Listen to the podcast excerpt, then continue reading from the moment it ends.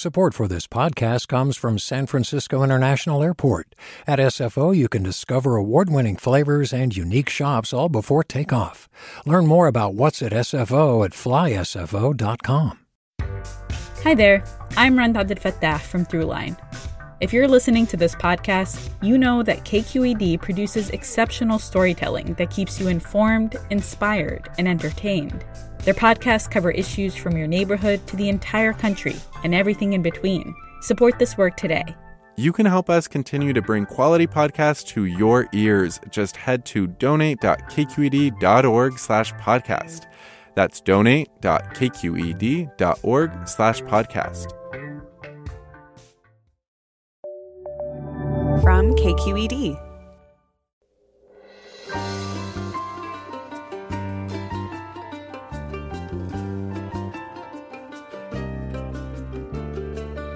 From KQED in San Francisco, I'm Alexis Madrigal.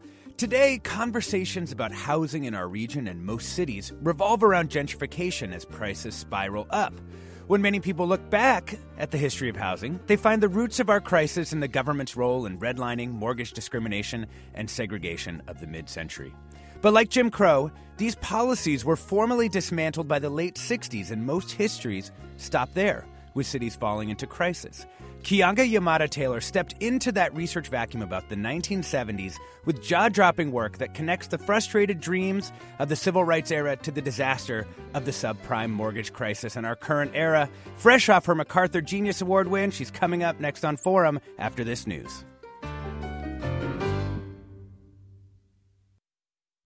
Welcome to Forum. I'm Alexis Madrigal. When Keeanga-Yamahtta Taylor was born, her parents took a month to come up with the perfect name. And then they declared their intention for her in an incredible announcement of her birth. They wrote in part The Taylor Collective wishes to announce a Marxist Leninist proletariat revolutionary has emerged in this historic epoch to aid in our struggle against capitalism, racism, sexism, colonialism, neocolonialism, and imperialism. Her name is Keeanga-Yamahtta.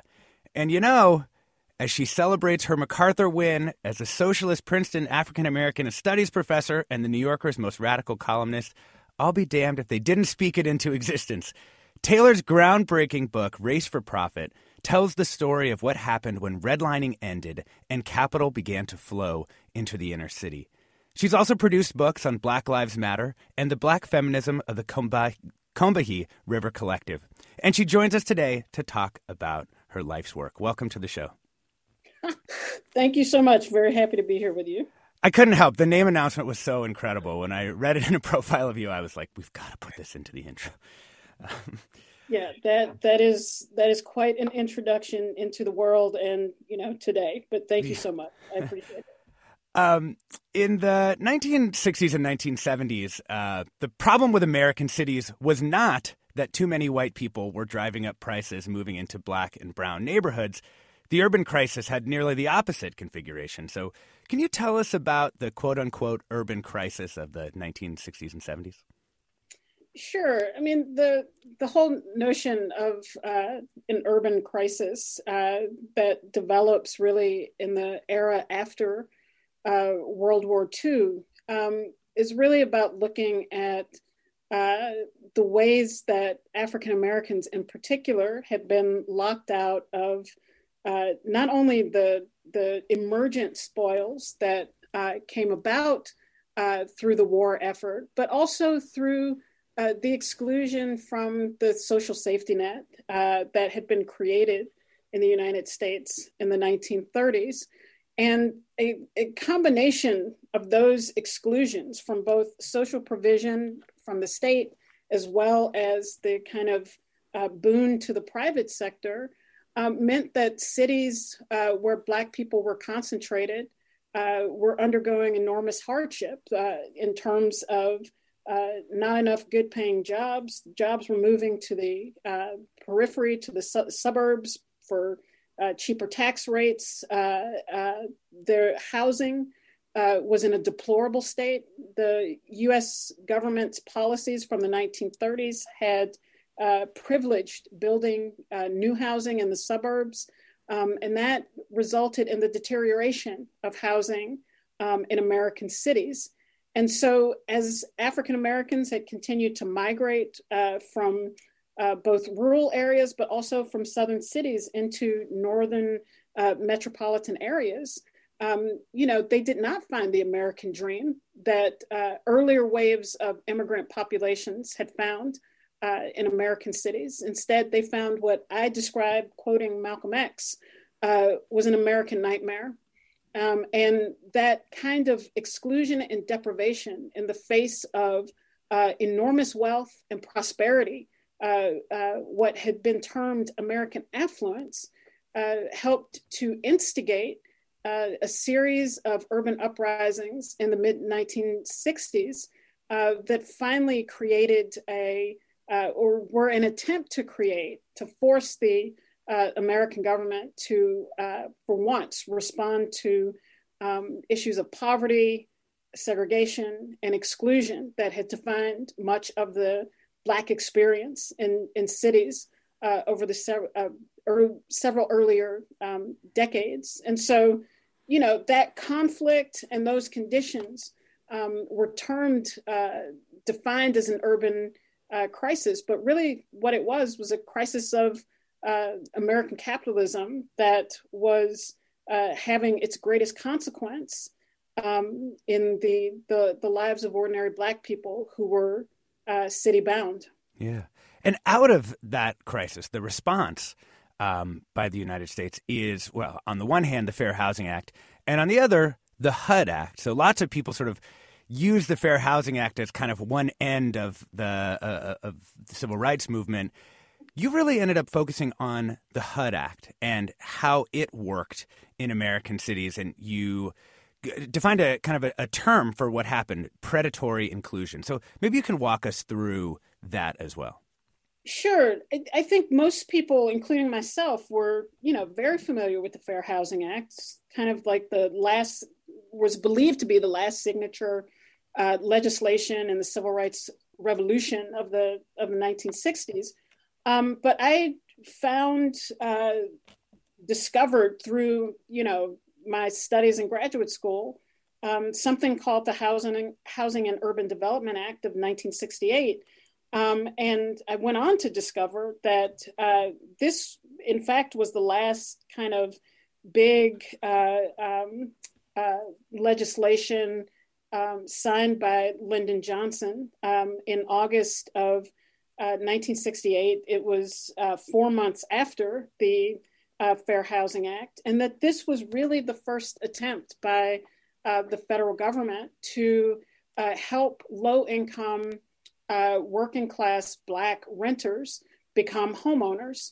Uh, so the programs that had been created through the uh, Federal Housing Administration um, in the 1930s uh, that made working class white people uh, homeowners, that opened up the opportunity of homeownership uh, to working class white people, of course, has now come to be understood as exclusionary and involving practices that have been described as redlining.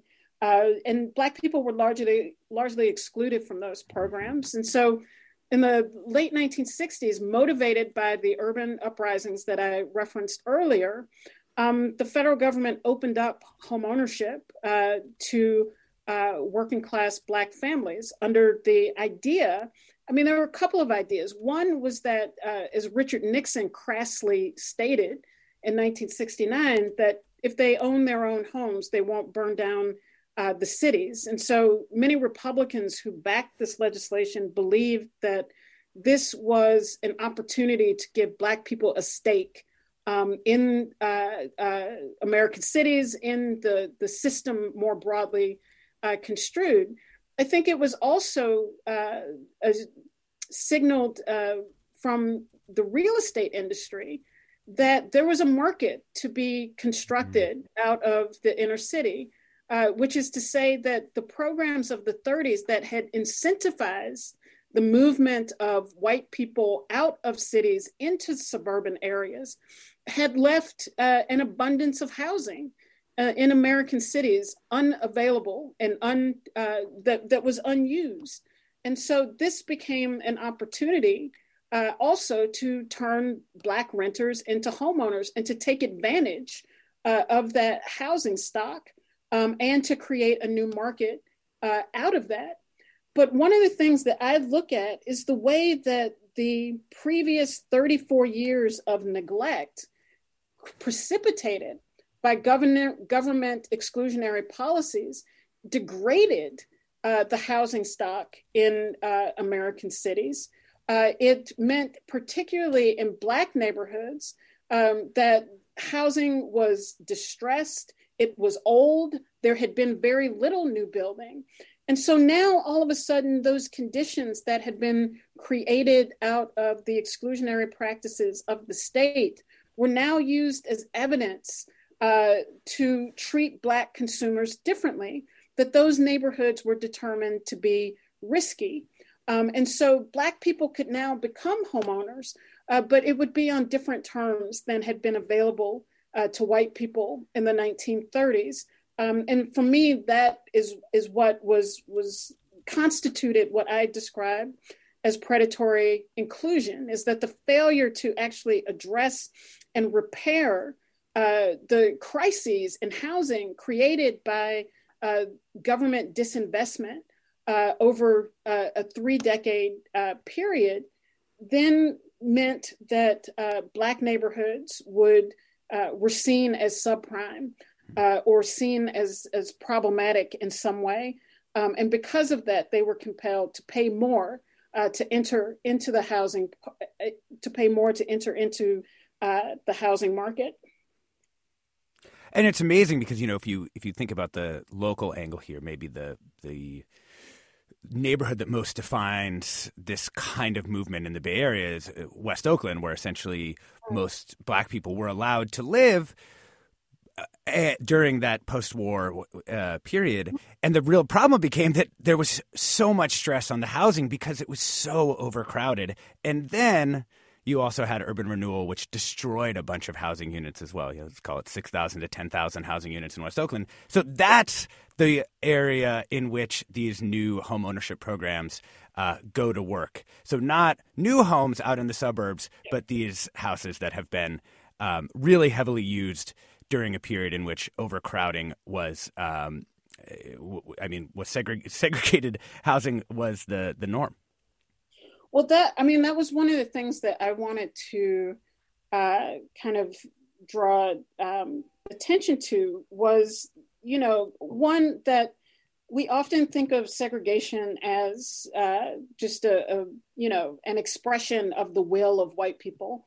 Uh, do white people want to live uh, near black people? Do they want black neighbors? Um, and you know that certainly is not unimportant in this discussion, but uh, I think that you know one of the things that I wanted to look at were the financial uh, roots mm-hmm. to segregation and understanding um, the economy that developed around uh, segregation, and this was key in the formulation of these uh, of these programs. Was you know there was a willingness for the federal government to shift its policy. There was a willingness for the housing industry and the banks to shift their practice in the, the, the private sector. Um, but it was all done with the uh, kind of unspoken assurance that uh, a new housing market for Black people could be built, but it had to be done so on a segregated basis. basis. Yeah. Um, oh, yeah. uh, got to leave it there. We're talking with Keeanga-Yamahtta Taylor. She's a Princeton professor, contributing writer at The New Yorker, and author of Race for Profit How Banks and the Real Estate Industry Undermined Black Homeownership. We'll be back with more with her after the break. I'm Alexis Madrigal.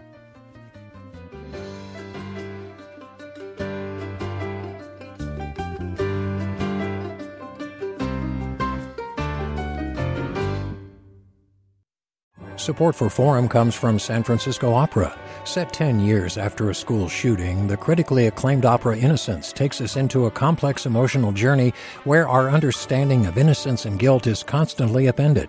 Kaija Saariaho's ethereal score collapses the past into the present as a community of survivors grapple with how to move forward. Don't miss the highly anticipated American premiere of Innocence, June 1st through 21st. Learn more at sfopera.com. We've all got those parts of our house where the internet just won't go. Well, if you had wall to wall Wi Fi from Xfinity, you could worry less about dead spots. Because with wall to wall Wi Fi from Xfinity, you get fast speeds, reliable connection in every room, and power for all of your devices, even when everyone's online. That's wall to wall Wi Fi only with Xfinity. Restrictions apply, not available in all areas, actual speeds vary. Welcome back to Forum. I'm Alexis Madrigal. We're talking with Keeanga-Yamahtta Taylor, Princeton professor, contributing writer at The New Yorker, and author of Race for Profit How Banks in the Real Estate Industry Undermined Black Homeownership, among other books. And we want to hear from you. Did you have experience of HUD's housing programs during the 1970s here in the Bay Area? And what role should the government play in housing low income people? Call now 866 733 6786. That's 866 733 6786. We'd love to hear your story about HUD housing programs in the 1970s. Or you can get in touch on Twitter and Facebook. We're at KQED Forum, or you can email your questions to forum at kqed.org. Uh, Professor Taylor, one of the things that's really fascinating about your book is showing how we tried to use sort of a colorblind market approach to solve uh, for low income housing without actually redressing the racism of the real estate industry itself. And I was hoping you could talk a little bit about how you saw that playing out in the 1970s.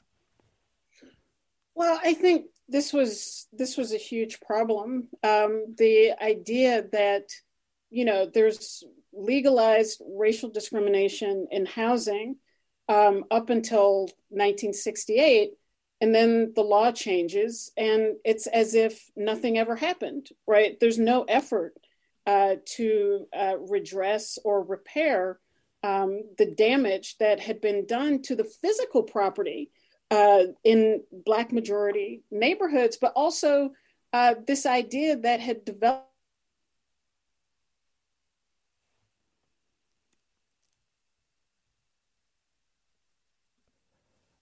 Oh, I think we'll be trying to get uh, Keeanga-Yamahtta Taylor back on the line.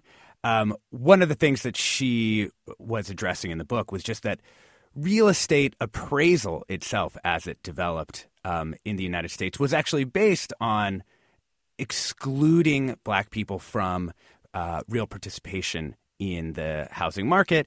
And it really came through and was uh, institutionalized through American government policy. Like if you take a look um, at the FHA in 1934 uh, and the kind of underwriting guidelines that were used, they drew a lot on private uh, industry's sense of what properties were worthwhile and valuable and what properties uh, were not. And a lot of them actually lends right through the Chicago real estate industry, which had developed a pretty strict racial hierarchy in which um, sort of Nordic people's property was worth a lot, uh, and Mexican and Black people's property was worth very little.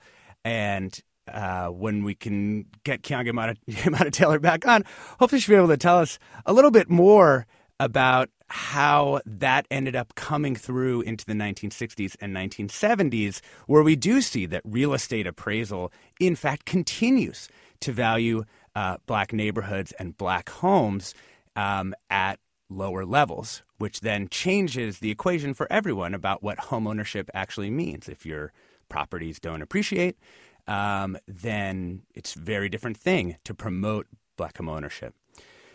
Um, again, we'd like to hear from you. What was your experience of HUD's housing programs during the 1970s? We're talking with Keeanga-Yamahtta Taylor, who just won the MacArthur Genius Award Award. She's a Princeton professor and a contributing writer at The New Yorker.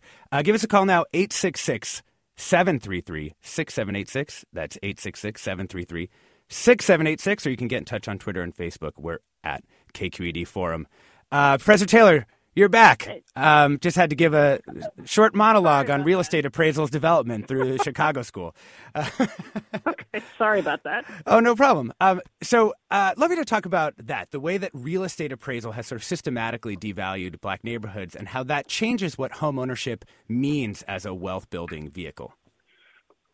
Um, so, one of the things that, um, you know, I'm really sort of happy about with the uh, with the book is the way that um, I really try to look at the practices of the appraisal industry, which I think um, until recently uh, have largely gone, um, you know, haven't been looked at as as much as uh, they need to be as a factor um, in, you know, these shaping public perceptions uh, mm-hmm. that Black people have a deleterious impact um, on on home values, uh, and so you know, I come to the uh, conclusion that we really need to um, challenge this assumption that the promotion of single family home ownership um, is the most important uh, or even possible way to end the racial wealth gap yeah. because it assumes that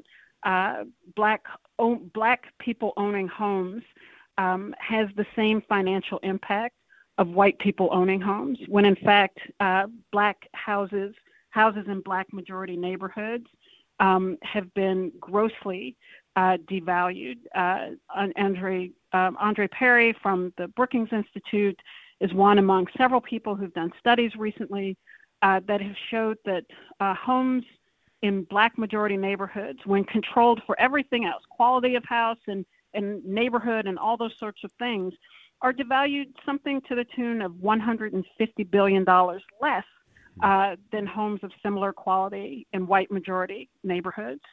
Uh, and so this is, you know, not only does this mean that uh, home ownership literally functions differently uh, for for Black people, more most often more like uh, uh, debt accumulation than actually an asset accruing in value mm-hmm. Uh, over time. But it should compel us to question one, the role of uh, home ownership in our society and why we have uh, allowed this to become uh, the vehicle through which we solve all of our uh, large financial crises, whether it's a healthcare crisis, whether it's trying to finance your child's uh, access to education, whether it's trying to have a dignified retirement. We have vested so much in home ownership, uh, taking care of that instead of thinking about socially um, how does our society uh, provide for that? How do we use our resources as a society to provide for those things, uh, to take the onus off of our own individual ability uh, to accumulate wealth in the form uh, of, of, of, a house? And so, you know, these are, this is an opportunity really to think differently uh, about what social provision is, what it should be, um, and how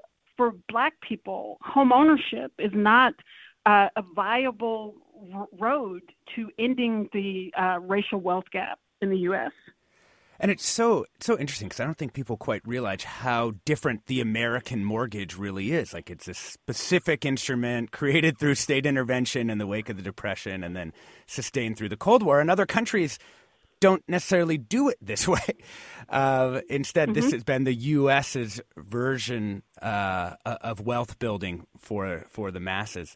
I, you know, one of the questions I think your book really raises is, you know, shows that there are just many, many ways that U.S. government policy can be turned against uh, black people, particularly when sort of paired with the imperatives of the private market. But you also seem to want to keep a major role for the state. So, what kind of apparatus do you think would be necessary to keep you know, U.S. government policy for housing working for Black people?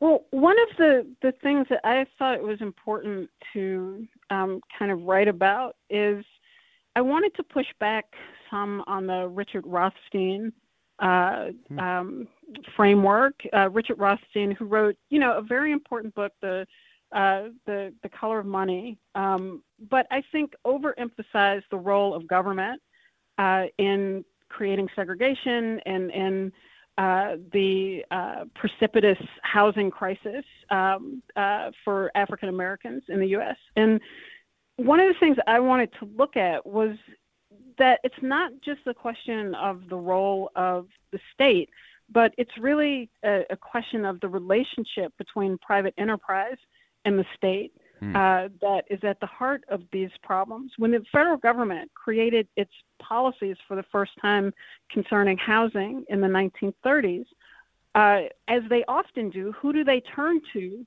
uh, to help craft these policies? They turn to the private sector. Mm-hmm. They, you know, go to the housing and banking sectors and say, what are your best practices? Uh, what how, what is your expertise that we can draw upon uh, to increase the production of housing? Well, in real estate in particular, its best practices have always been tied to racism and racial discrimination. There is not a single moment in the 20th century where the real estate and banking industries, in the facilitation of uh, housing creation, have not considered uh, uh, race, have not considered the exclusion uh, of black people as absolutely central uh, to constructing for them a healthy housing market. Mm-hmm. And so for the state to then call upon uh, the private sector to shape its policies, help to essentially suture those racist best practices onto public policy.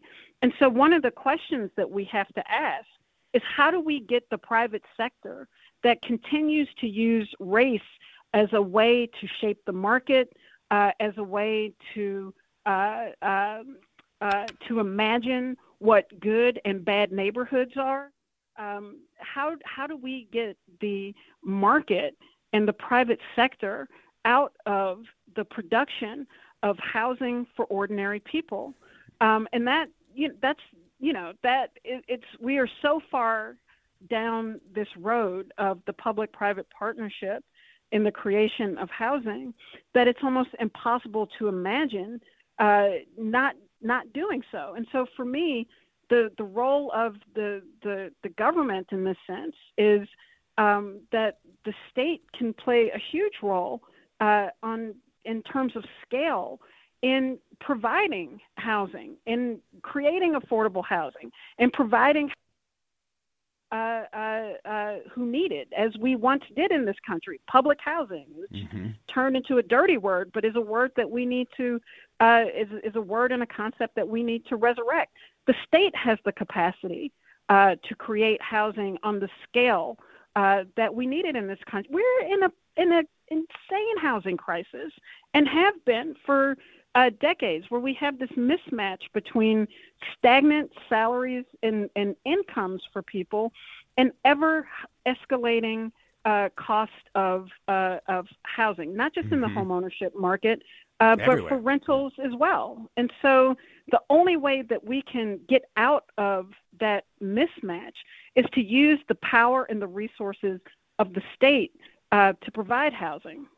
And what do you, you know, public housing became a bad word in part because the sort of maintenance structure that went into a lot of public housing broke down and public housing became in many places not everywhere but in many places um, mm-hmm. a place people didn't want to live so from that history what do you take as sort of the policy that would be necessary to sort of sustain um, public housing so that it didn't fall into disrepair again well the i mean the disrepair uh, piece of that is so critical because it it gets at the heart of the influence of the private sector.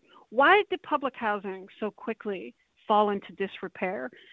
A big part of that had to deal had to do with the poison pill inserted in the legislation at the behest of uh, the private sector, which was we won't create a separate budget line uh, for the maintenance of the maintenance and repair of public housing we will uh, we will draw the uh, income for maintenance and repair from the rents that are collected. Well, what happens when the number of people uh, begins to shrink who are eligible uh, for public housing, where you're constantly changing the rules of eligibility uh, for who can live in public housing because the private sector is breathing down your neck saying, we don't want government housing to compete with the private market. We want the public housing to be the housing of last resort. Then you've driven down the number of people who can live in public housing, which means that you have driven down the resources necessary to maintain and repair um, public housing. And so the whole issue with disrepair and the concentration of, of poverty uh, was um, uh, under the influence of the real estate lobby mm-hmm. because they did not want a public sector competition in the private market. And so the policy, you know, again, gets to decoupling the private sector uh, from the state in the provision uh, of housing, and then coming up with common sense policies, which is that the maintenance and repair shouldn't depend on the number of people living in the establishment. It should depend on what is necessary to maintain Keep and repair yeah. a building. Right, right. Right. And that that isn't implemented in policy until the until the 1970s when it's much too late when the, the public stigma attached to public housing uh, has already been set in stone. I want to bring in caller V from Berkeley. Welcome to the show.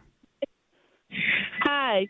Um, my feeling is is that this is by design. I lived in and and the design is to foster gentrification in black neighborhoods.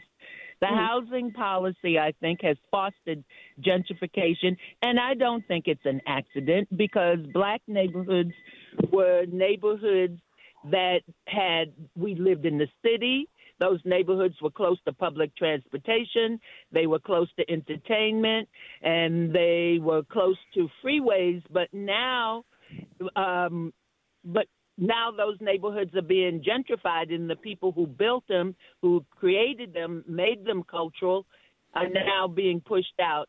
And my feeling is that, as she is talking about, this was by design. This was the whole goal of urban renewal anyway, was to move black mm-hmm. people out of choice land. Thank you, V. Keeanga?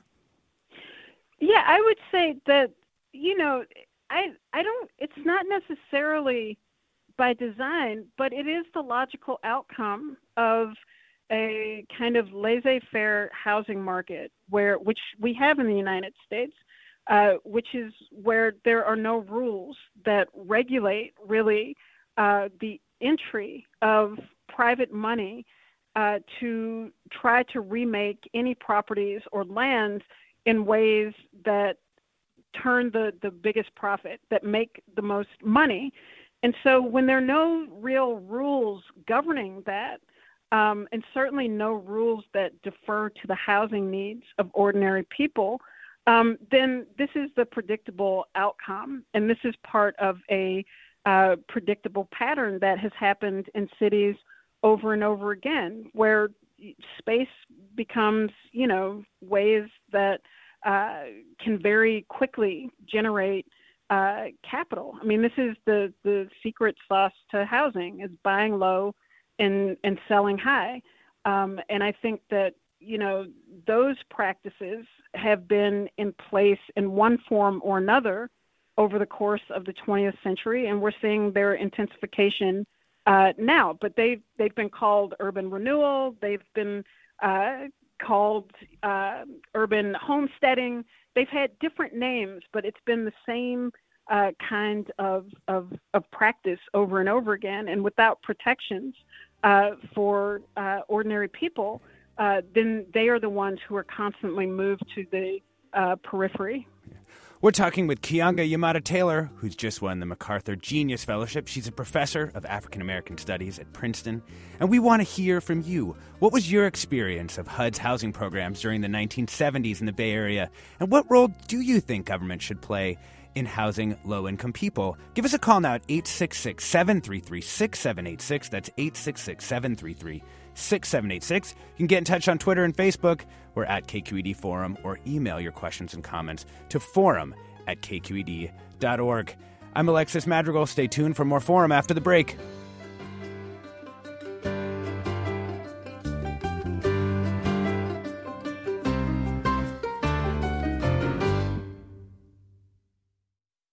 Support for Forum comes from San Francisco Opera. Set 10 years after a school shooting, the critically acclaimed opera Innocence takes us into a complex emotional journey where our understanding of innocence and guilt is constantly upended. Kaija Saariaho's ethereal score collapses the past into the present as a community of survivors grapple with how to move forward. Don't miss the highly anticipated American premiere of Innocence, June 1st through 21st. Learn more at sfopera.com. We've all got those parts of our house where the internet just won't go. Well, if you had wall to wall Wi Fi from Xfinity, you could worry less about dead spots. Because with wall to wall Wi Fi from Xfinity, you get fast speeds, reliable connection in every room, and power for all of your devices, even when everyone's online. That's wall to wall Wi Fi only with Xfinity. Restrictions apply, not available in all areas, actual speeds vary. Welcome back to Forum. I'm Alexis Madrigal. We're talking with Keeanga-Yamahtta Taylor, who's just won the MacArthur Genius Fellowship. She's a professor of African American Studies at Princeton. Something I really have been wanting to ask you, uh, really for like a couple years now, is how should we think about the current kind of gentrification discourse? Do you think that that's still kind of the most useful frame for what's happening in cities? Or does your work suggest some other way of talking about uh, or writing about, thinking about uh, urban change right now? Um, I mean, I, you know, I think that gentrification, like uh, a host of other words like neoliberalism, um, comes to mind, are, are words that get used uh, a lot and probably to such a degree that they begin to uh, lose their meaning um, for people, and, and they can come to stand in for all sorts of, of practices and things that people uh, rightfully want to point out that are uh, wrong or unfortunate in a city, but uh, may lose their uh, their uh, poignancy in in pointing out uh, specific issues. I mean, I think that there are tremendous issues that we face um, in in cities right now, and the moving out of poor and working class people uh, is a huge one. The kinds of investments um, uh, that are uh, absorbing uh, housing, where you know you have multinational corporations and hedge funds uh, that are buying up all sorts of uh, of housing to take them off the market, to use them as places to to hold on to money uh, is one aspect. I think the um, uh, the climate crisis uh, is you know been seen abstractly, but I think in cities uh, is becoming a uh, understood as a different kind of uh, phenomenon. I think the recent flooding in New York City and Philadelphia, Philadelphia, like downtown Philadelphia, was underwater. I don't know if people realize that. I live in Philadelphia. Um, it it has created a different kind of urgency um, around these questions that I think we have assumed uh, are not necessarily urban questions or not necessarily questions uh, about cities. And so I think, if anything, gentrification helps to focus on um, a narrow but important aspect of uh, uh, a certain thing that is happening in, in cities, um, but not necessarily uh, the total picture of what you describe as change that is undertaking, um, that is being undertaken uh, in cities that I think is is multidimensional and uh, that you know we need to be able to understand in different kinds of ways and not just a kind of singular focus um, on the issue of gentrification. Yeah, and I think you know around here, I think so often it's like sort of the cultural markers of gentrification mm. rather than the sort of underlying market uh, right, forces right. that have been unleashed on neighborhoods for you know decades, and then a coffee shop pops up, and it's like the coffee shop probably wasn't what caused gentrification. It was several decades of government policy interacting with these uh, private uh, companies in the real estate market. I want to yeah. add um, Pamela from Sacramento into the conversation. Welcome. Hi, can you hear me? Yeah, sure can, yep. Pamela. Go ahead. Great. This is an amazing conversation. I just happened to be in the car and I turned this on, and I'm so um, excited to be having this conversation. And, you know, the young woman that won the fellowship, that's amazing. I can't wait to, like, talk to you in person. but, um, yeah, I just want to let people know that I am a property manager by trade. And so I worked a lot in low income, uh, you know, subsidized uh, units rental units. And, you know, when I was putting in the rents, I noticed, well, like, you know, the low income person would pay like 460 and then I had to put in the other money. I said, wait a minute, that's market rate. The other money came from the government. That's why it's called subsidized. So the developers mm-hmm. are actually getting their full market rate, by the way. Mm-hmm. Mm-hmm. Number one. Number two, they get incentives, tax credits, and everything to purchase mm-hmm uh, or to rather develop low in quote unquote low income rental housing, subsidized housing that we pay for with our tax dollars. But guess what? Those are all investments. Those are investors, like like the woman was saying, mm-hmm. mm-hmm. hedge funds. You know, they invest in actual low income housing, and the reason yep. why they make them look so beautiful is because guess what? It's a twenty or thirty year contract that our government makes with them that they have to subsidize that for 20 or 30 years. And guess what? After that, they can go to market rate. So yep. we just paid off their mortgage, and black people have been paying off the mortgages of white investors for you know hundreds of years and still mm-hmm. continue to do it. So one of the solutions is to allow regular people to actually own those low income uh, rentals and do them in, you know, Oh, sorry, lost Pamela there, but I think we had just gotten to the point where we really needed to great. to get. Yeah, that was a, that was a, incredible, um, Pamela, as a description of the mechanics of this uh, low income uh, industry mm-hmm. right now. You know, her her suggested solution at the end there was that we would allow ownership or we mm-hmm. would promote ownership, but that's actually one of the things that your book really tries to grapple with, like on a net basis, do you think that home ownership by low income black people is a good thing or is there something else that should be done instead?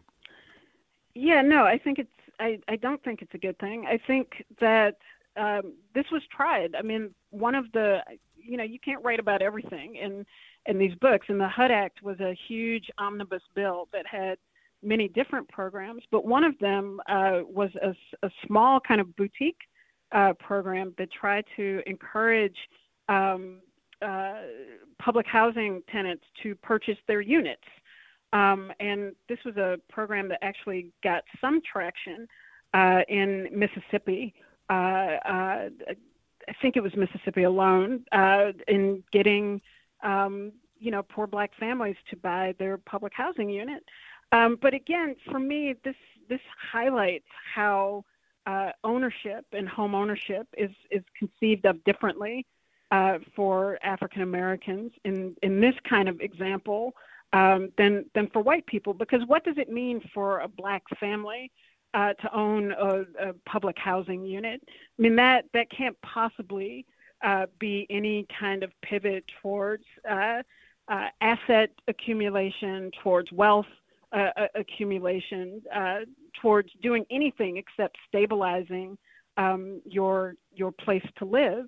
Um, and so, you know, at, at the end of my book, uh, the epilogue I, I think is is titled "Against Home Ownership," and the point isn't to uh, that housing discrimination is okay, that uh, we shouldn't comment anymore about the gross disparity between black homeowners and white homeowners, but is to really look at what home ownership is supposed to, the work it is supposed to be performing in our society, and to suggest that perhaps our society could perform that work um, and not burden uh, the individual with accumulating the necessary wealth to sustain themselves. That if college education were available and accessible to people without going into enormous debt. If you faced a health care crisis, uh, that that health care itself was available, was a public publicly provided good, uh, if retirement, you know, you were guaranteed uh, a, a dignified retirement, if all of these things were taken care of socially, would we be so individually invested uh, in owning our own home? And, you know, I think part of this is the misconception that, oh, people own their own homes and they stay there forever. They don't. Uh, Americans on average move every five to six years. The, the home is seen as, as, as an, an investment that you can cash in on um, that you know you can uh, uh, use in in that way. And and what I'm suggesting as a provocation uh, is not that discrimination is fine, but can we think of a different kind of way to organize our society so that we are not so vested uh, in home ownership individually as a way to circumvent what otherwise might be social provision? Yeah. Um, want to get to a few comments. Um, just wanted to say one thing. It seems like as long as the real estate appraisal and real estate markets, generally speaking, make prices go up when white people move in and prices go down when black people move in, that it just seems fundamentally unfair to continue basing uh, wealth in America on that system as long as it has those dynamics. Um, uh, John uh, writes Professor Taylor's description of how the government should be proactive in its role in public housing makes me think about progressive demands of the infrastructure plan being considered mm. by Biden. Um, mm-hmm. Sean writes I live in Hunters Point and I see a lot of homes around us only recently gaining value as developers move in to build on formerly industrial lots and bring quote unquote new residents into the community. How much are market forces, such as what people are willing to pay for a home in this or that neighborhood, a factor in holding down prices in African American communities? Um, I'm not. I'm not sure. I fully. Can you repeat the last part? Yeah, sure. I, I think the question was basically, um, how much is this like the mark? Let's let's phrase it like this: How much is this the market, and how much is this racism? If those two things can be disentangled. Oh, and holding prices down? Yeah. I mean, what is what is the market? Like this is, you know, people we we think of this idea because it's promoted by the, the the private sector and you know the government itself that the market is this kind of freestanding thing that you know is just determined by supply and demand and and that's that's not true the market is a reflection of what we value. You know, the market is uh, in many ways, you know, it's a reflection of our society. Um, and so it's impossible to disentangle uh, questions of race and, and uh, how race factors into what is considered valuable. I mean, to, to this day, the most valued real estate in the single family home market is the white exclusive neighborhood. And this is why uh, you continue to have hysterical reactions to uh, um, uh, over zoning issues and uh, over the placement of multifamily dwellings and uh, not just you know single family markets, but in proximity to white neighborhoods. Um, and and this is it's impossible to uh, extract the the questions of race from uh, how those market dynamics and reactions uh, are shaped because they are what is actually constituting um, the market itself, like what we conceive of as the good neighborhood, as the bad neighborhood, um, is absolutely um, completely infused with racial logics. Yeah. Let's bring in Cedric from Fairfax to the show. Welcome. Hello. hey. Yeah, I agree with the uh, doctor, that this is just uh, a white supremacy uh, problem. Period. Uh, everything else is just semantics. It's talk of a of a free market. It's just a it's just propaganda. It's fantasy. Um, as a matter of fact, I believe Frederick Douglass said years ago that just because we defeated uh, the South in the Civil War does not mean white supremacy itself was defeated and we would have to wait and see what it would morph into. And it's very agile at um, at exploiting uh, people of color. Uh, but I had a question. Mm-hmm. Uh, throughout this period, um, the HUD period, the 30s, the 40s, the 60s, and 70s, what was the role of black banks? Mm, Mm, that's, that's a great, great question. question. Um, this is, you know, there is an effort um, underway in the the 1960s by uh, black real estate agents and by black mortgage bankers uh, to break through the walls of, of segregation. Because, as I mentioned earlier, there's a recognition that with white people moving out of cities, um, that a new market and new market possibilities are developing um, in cities. And so, black real estate operatives and, and black bankers uh, want a piece of, of this of this market. Um, and so, you know, in places like Chicago, there are, uh, I write about a person named Dempsey Travis who uh, helps to lead, you know, a boycott and protest um, demanding that uh, uh black um, mortgage bankers be uh, given capital from larger banks so that they can begin to lend um, to black uh, families. And this is accelerated uh, through the HUD Act um, in 1968 uh, because now we have low income uh, home ownership programs that make uh, many more uh, African American families eligible for home ownership.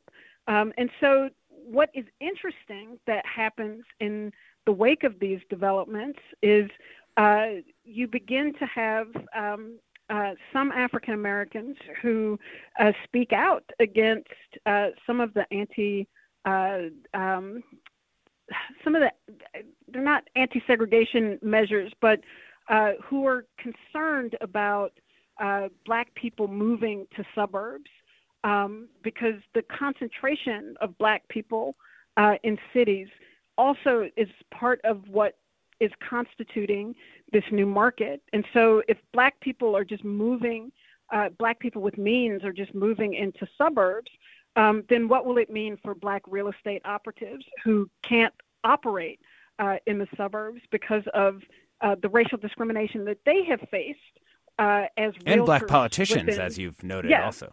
Yeah. No, absolutely. So there there becomes an interesting contest over uh, how to deal with uh, black suburbanization um, and uh, issues of segregation uh, in cities, because that is the basis uh, for black political power, but also economic power. Uh, the the concentration of black people in cities, and so this becomes a very fraught issue in the 1970s. You know, um, I, with our last uh, couple minutes here, I just wanted to ask you, uh, last minute really, sure. what capacity is the U.S. really lacking in making major housing interventions? I, I mean, I think it all comes down to the influence of the, the private sector. Uh, we have had a conception uh, of housing as under the dominion of the private sector um, for almost the entirety of the 20th century and certainly now into the 21st century.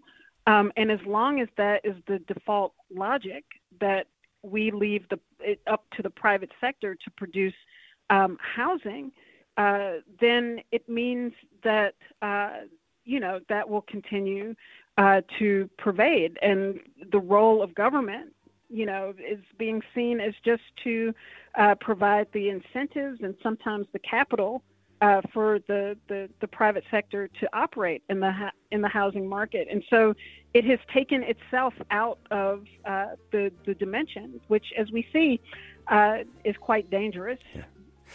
We've been talking with Keeanga-Yamahtta Taylor, who just won the MacArthur Genius Fellowship. She's a professor of African American Studies at Princeton, contributing writer at New Yorker, and the author of Race for Profit How Banks and the Real Estate Industry Undermined Black Homeownership. Thank you so much for joining us. Thank you for having me. I really appreciate it. Yeah. I'm Alexis Madrigal. Stay tuned for another hour of Forum Ahead with Mina Kim.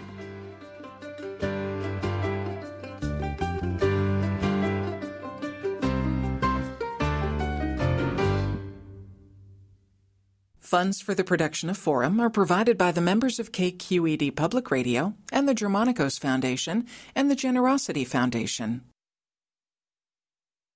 Support for Forum comes from San Francisco Opera. Set 10 years after a school shooting, the critically acclaimed opera Innocence takes us into a complex emotional journey where our understanding of innocence and guilt is constantly upended.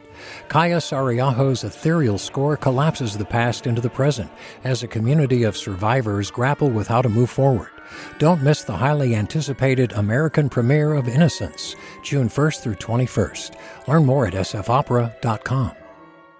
We've all got those parts of our house where the internet just won't go. Well, if you had wall to wall Wi Fi from Xfinity, you could worry less about dead spots.